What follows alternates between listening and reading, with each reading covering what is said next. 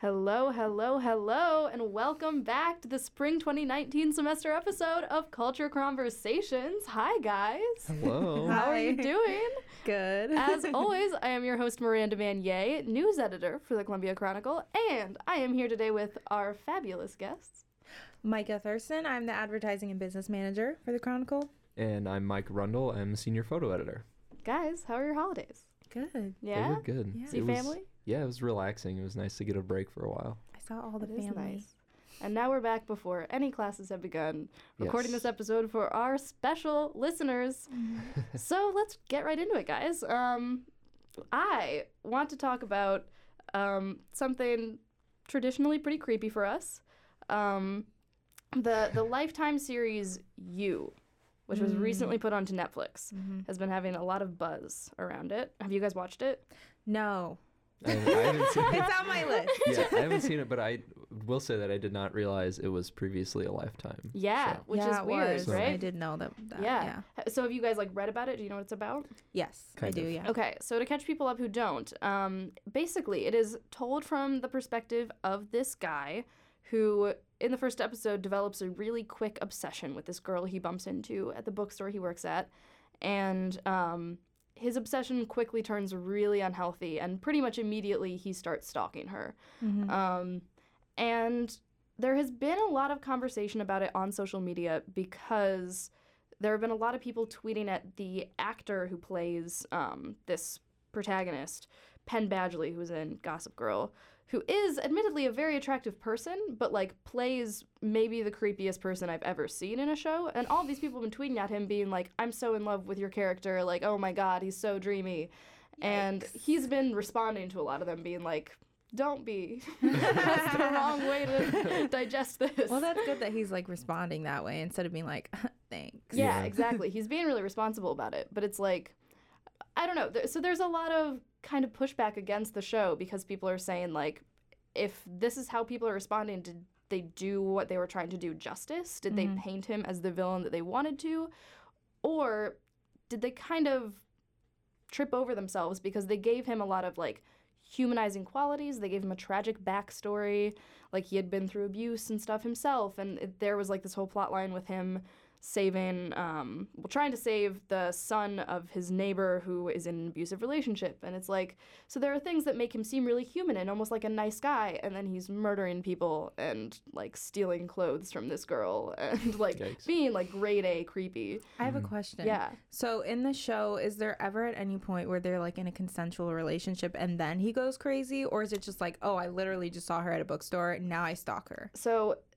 basically, he stalks her and they start dating. Mm-hmm. Like, okay, she- that's what I thought. She gets into what she believes to be like a an even even playing field consensual relationship, yeah. but doesn't know that he like has gone like broken into her apartment before Mm-hmm. and like stolen her phone and like done all of this like bizarre stuff. hmm So And does she ever figure that out and then she's like, oh, he's crazy? Or is it kind of at of the very like. end, and I don't okay. know if I feel like I shouldn't give spoilers. Yeah, Maybe I don't know. alert. Yeah, I won't give spoilers, but um, so I won't say like what happens, but like yes, eventually she does find out. Mhm. And so I guess what I'm wondering is like, what do you guys think of having a show told from the perspective of someone who is like deeply troubled while not necessarily showing them to be a villain? Like, still having them sort of win and sort of like Mhm. have redeeming qualities. Do you think that's irresponsible? Do you think it's okay? Mm, I think I I don't know if it's irresponsible because it because it sounds more realistic. Like when I think about like shows that normally have this type of situation, it's like there's nothing good about the person. Like they're not charming. It's like they're just literally evil. Yeah. And that's not realistic because a lot of psychopaths and sociopaths have like charming, regular, normal qualities about them. It's and that's why people fall for those types of things. And that's why they're able to take advantage of them. Um, so I don't know if it's irresponsible or if it's just more realistic. I think that people aren't realizing like how ironic it is that they're like falling for this abusive guy because it's like that's what abusers do is they make you fall for them even though what they're doing is very terrible. um, so it just sounds very realistic but tragic at the same time that this is the response that it's getting. Yeah, so. like perhaps it was supremely effective in what they were going for when the public started falling for this guy Mhm. too, just to kind of like push the message even more. Right. Yeah. So like, granted, it's like not the like the best thing to have happen, obviously, Mhm. but like maybe they're like, this is exactly what we're trying to prove in everyone on Twitter Yeah. falling for this But guy. it's it's really not that easy. I mean, once she finds out he's crazy, does she like try to get away from him, or does she kind of try to justify his actions? Do you it's like- want me to tell you? Because this is gonna be spoilers. I don't know. It's, it's important. It's important because like abuse victims, they try Yeah. to justify their their partner's actions, and then that's why they don't leave. And so, it's like all right, spoilers. Sorry, guys. If you have not seen you yet, please stop listening now. Um, or skip. so, and then come back later. do you Yeah. care, Micah, if you want to watch it though? I'm gonna watch it, but I don't care. Okay. You know, it's So basically, um, she finds out because she finds like a box of things that he has stolen from her and like freaks out. And um, then he finds out that she found out and knocks her out and basically kidnaps her and like puts her in this box. And he thinks that he can still save it because he's rationalized his actions. So he thinks that he can still explain to her what he's done and it will make sense to her and she'll see how much he loves her. Mm-hmm. But she's like, no, this is insane Mm-hmm. and like doesn't believe with him and doesn't like she like pretends to so she can try to get out and he'll be like oh she still loves me and like it's fine i'll let her out of this cage yeah. but like she doesn't she she's not under like that abusive thumb which i think you're right that is interesting That reminds me of this movie I watched over the summer, which it's called. It's such a dumb name. it's called Heartthrob, all right and it's starring what's his name, Keir Gilchrist or something like that. He is the star mm-hmm. of Atypical, and it's kind Oh, of a yeah, yeah, yeah. story. sure sure sure He's it's that guy, and I have had a crush on him for like the longest time, and he was like this psychopath in it. oh man But he, it's the same thing. Like he was a charming psychopath. Like he treated her really well, but like behind her back, he was like, he killed somebody that she mm-hmm. hooked up with before. yeah And I was, it was terrible because I was like, oh my god, why does he have to be psycho? Like. He's Yeah, you cute and he's like a him. good boyfriend. Like you want him to be a good person, and like you don't want to feel bad about being attracted to him. And then in the end, the totally irresponsible move. They had the girl, so throughout the movie they had her narrating, and then in the end she like sits down and is like he ends up dying in the end. Sorry, Okay. spoiler alert. Yeah. Uh, he like kills himself or something. Trigger warning. Uh, spoiler alert. just trigger a lot of warning. disclaimers Don't on this listen to episode this podcast. end, he ends up uh, dying, and she like is sitting on the floor in their in a skating rink, which is where they had their first date. And there's Mhm. like glowing lights, and she's like, "I never told you I loved you," and I'm just like, "What, What? the hell? what Like, the hell that's not how you should be responding to that." Yeah, Uh, that's irresponsible. I think that that tells me that you did a better job than that. Yeah. because like I think there was a big part of it to me that I almost like when I first started watching it, I wanted him to be like the pinnacle of evil and have this girl be like the pinnacle of good. And Yeah. that wasn't the case. They found so much gray area. Like she was kind of a boring person and like she wasn't very appealing and like wasn't really cool to him. Like she ended up cheating on him, which is like a super interesting plot line to add in there because it's like yeah, he Mm-hmm. Should really be pissed, but he shouldn't be so pissed that he wants to kill her. Yeah. Like it's like it, it makes you consider a lot of different layers about it which i wasn't expecting from it and was honestly pretty impressed. Like i i get why people are upset that it isn't so black and white like guys doing this is blatantly creepy and bad and don't do it.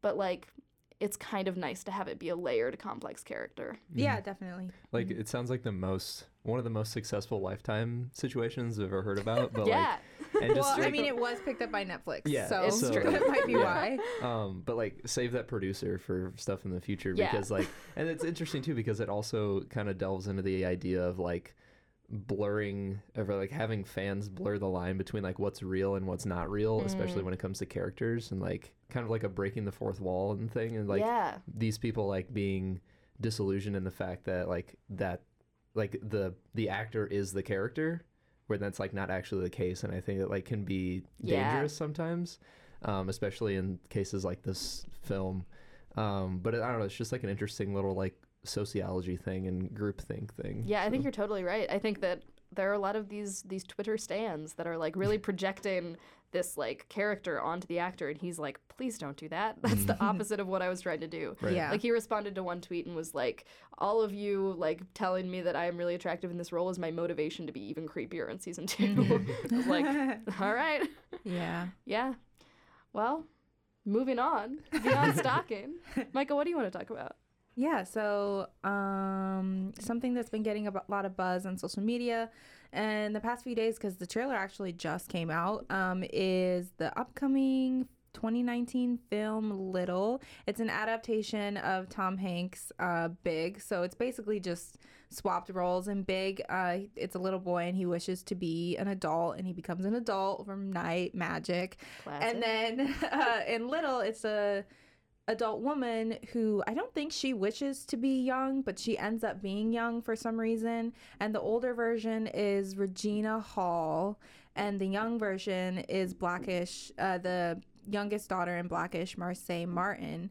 And one of the best things about the film is that Marsai Martin is actually the executive producer, and she's only 14. Oh, wow. That's so So crazy. now she is being named the youngest uh, executive producer in Hollywood h- history. So it's just a really big moment for not only black films, black producers, black actresses, but also for um, young people in the media industry as well. So I just kind of wanted to talk about that. What do you guys think about that? I think that's awesome. yeah. I I think my immediate reaction is like fear because I'm so afraid that like people in the industry sometimes talk about how executive producer is like a hollow title sometimes like they give it to like big name actors who are like starring in a movie or something True. and i'm so afraid that they're going to try and take away this accomplishment accomplishment from her and Mhm. be like well it's not like a real thing Ugh. and it's like that would i just i don't know and i hope that no one has done that yet and i hope it doesn't happen Yeah, but that's I've my immediate seen- fear Luckily, I've only seen positive things. That's good. Um, but I think it is because she's so young. yeah But I mean, she it, she deserves it. 'Cause She's good only for her. 14. That's so crazy. Yeah. I Yeah. just, I'm really, I, I'm excited to see where her career goes after this. Me too. Yeah, no, I'm looking forward to it because I don't know. I know there's so many people that are like, big is almost like a, a cult classic Mhm. type of situation. So Mhm. I'm interested to see what the the response will be to this movie too. Yeah. Yeah. I surprisingly I haven't I mean it is the trailer is still really fresh so Mhm. there might be people that are going to be upset about it in the future like what what what happened with um Ghostbusters and stuff Mhm. like that but honestly I don't care Yeah. um, I mean, it's for the best anyway. Like, like the the new Ghostbusters movie was obviously like a step in the right direction. So Exactly. like this will be the same thing. So like the people that are getting upset, like we don't want them need to to watch check it yourself. anyway. Like yeah, yeah yeah. Um, but uh, what it reminded me of kind of is just the fact that uh kind of the revolution of child actors. I think that um when I think about child actors, I think about like just little background characters like Mm. like they don't really serve a purpose to the story and a lot of the times I've never really liked child actors cuz I'm like you don't really do anything like you have a scene and you say a line but we've had some really good child actors in the past few years like the entire cast of Stranger Things Yeah. the entire cast of It Yeah. I know that Millie Bobby Brown is I think she's producing her own film now Oh where gosh. she is she's also starring in it she it's about Sherlock Holmes' younger sister, and That's she's cute. playing That's Sherlock Holmes' cute. younger sister, which I thought was really cool. So yeah, just power to the youth. I love taking, that. taking initiative. I read, I'm going to awesome. forget which publication wrote it, but there was like a series of profiles on like the the new youth stars, like the rising youth stars. Mhm. And like the biggest takeaway from it was honestly like they are like queerer than ever. Like most of them are gay and like they're all like really confident in their identities and they're all like really like socially active and really Yeah. proud of like claiming themselves and trying to like take a step in the right direction and Mhm. I just think that's so cool and inspiring. Yeah, Yeah. it is. Man. they're taking steps away from like just settling for like Disney Channel and Yeah. Nickelodeon and stuff, Yeah, yeah. and they're like dominating like actual stories and actual like characters. Not not to like put anything on Disney Channel. It's just a stereotype that like you're gonna be like a Yeah, like a, it's a like the- childhood star or Mhm. whatever, or you're gonna be in uh what is the one Law and Order SU. Yeah. Everyone has been Oh, in man. that. it's so true. yeah. but yeah. No, I think it's interesting. It's like kind of a almost a reflection of how the culture is now um, around like kids and um, like when you're in the age of like Instagram influencers and um, pretty much anyone can become popular for us like any reason. Mhm. Um, I think it's kind of an interesting reflection of where culture is going. And then you mentioned like with all of like the the diversity in um, where all these kids are coming from. I think that's also an, a definitely a step in the right direction and an interesting path that things seem to be going down. So. Yeah, it makes my heart so happy. Yeah, I just me too. I was this is such a tangent, but um I I watched the um the Mr. Rogers movie and there was like the whole story where he there was like the tension between him and one of the people on the show because one of the people on the show was gay. And um like that that made me a little sad to watch because it was like, man, this was an opportunity for all of the kids who were watching. Like if he had let that person be openly gay on the show, it could have had like so many children feel represented and feel seen on like this incredible like well-loved children's show. Mm-hmm. And I just think that that's like starting to happen for generations and like these kids are starting to see themselves on TV and in yeah, movies definitely. and like Disney Channel has gay characters. yeah, So which is great. Yeah. Awesome. Yeah. Definitely All going right. So right from way. stalking to inspiring children. right direction, Mike. Yes. What do you want to talk about? uh, so well to continue our trend of talking a lot about Kanye last semester. I just have a little. I, I promise this is not the main topic. I just have a little tidbit because this was a very funny thing I found. Um, there was an exclusive Billboard article about Kanye, and he, so he was supposed to be headlining Coachella. Um, and then pulled out at the last minute because he requested they build a giant dome for him to perform in, and uh, they turned him down. So he was like, "All right, I'm out." So just a little Wow. funny Kanye tidbit there. it sounds about right. yeah, uh, but supposedly they were gonna have to like redesign the whole festival, Oh and the lead, the the co-founder Paul was just like, "No." So the, so Kanye's out. Well, But, Kanye's uh, got to have his dome. We're probably better for it, but uh, Sorry, Kanye. um, so, but the, and relating to that, though, on on the other festival, on the festival side of things, is um, so the Lonely Island, Mm-hmm. the uh, questionably historic. Uh, I like would say so. comedy satirical Trailblazing. yeah trailblazing for sure um, trio of um, Andy Samberg, Akiva Schaffer, and Jorma Taccone. I apologize if I said any of those names wrong. Um, but they are going to be, or like towards the top of the headliners uh, for Bonnaroo this year in Manchester, Tennessee.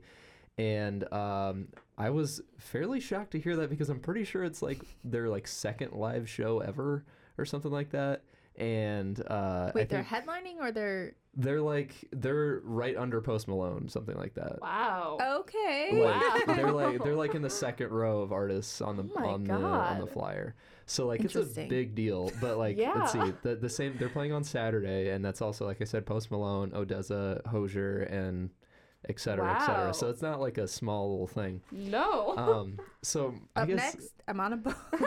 yes, exactly. See, that's that's kind of what I was going to talk about too. Is that like, how would you feel if you were like, if you're Post Malone, and you like have all this successful music and you're like taking it seriously for the most part, and then you're like, the the guy that opens up for you is singing about like, I'm on a boat and uh, like et cetera, et cetera. If you're familiar with Lonely Man. Island, but like.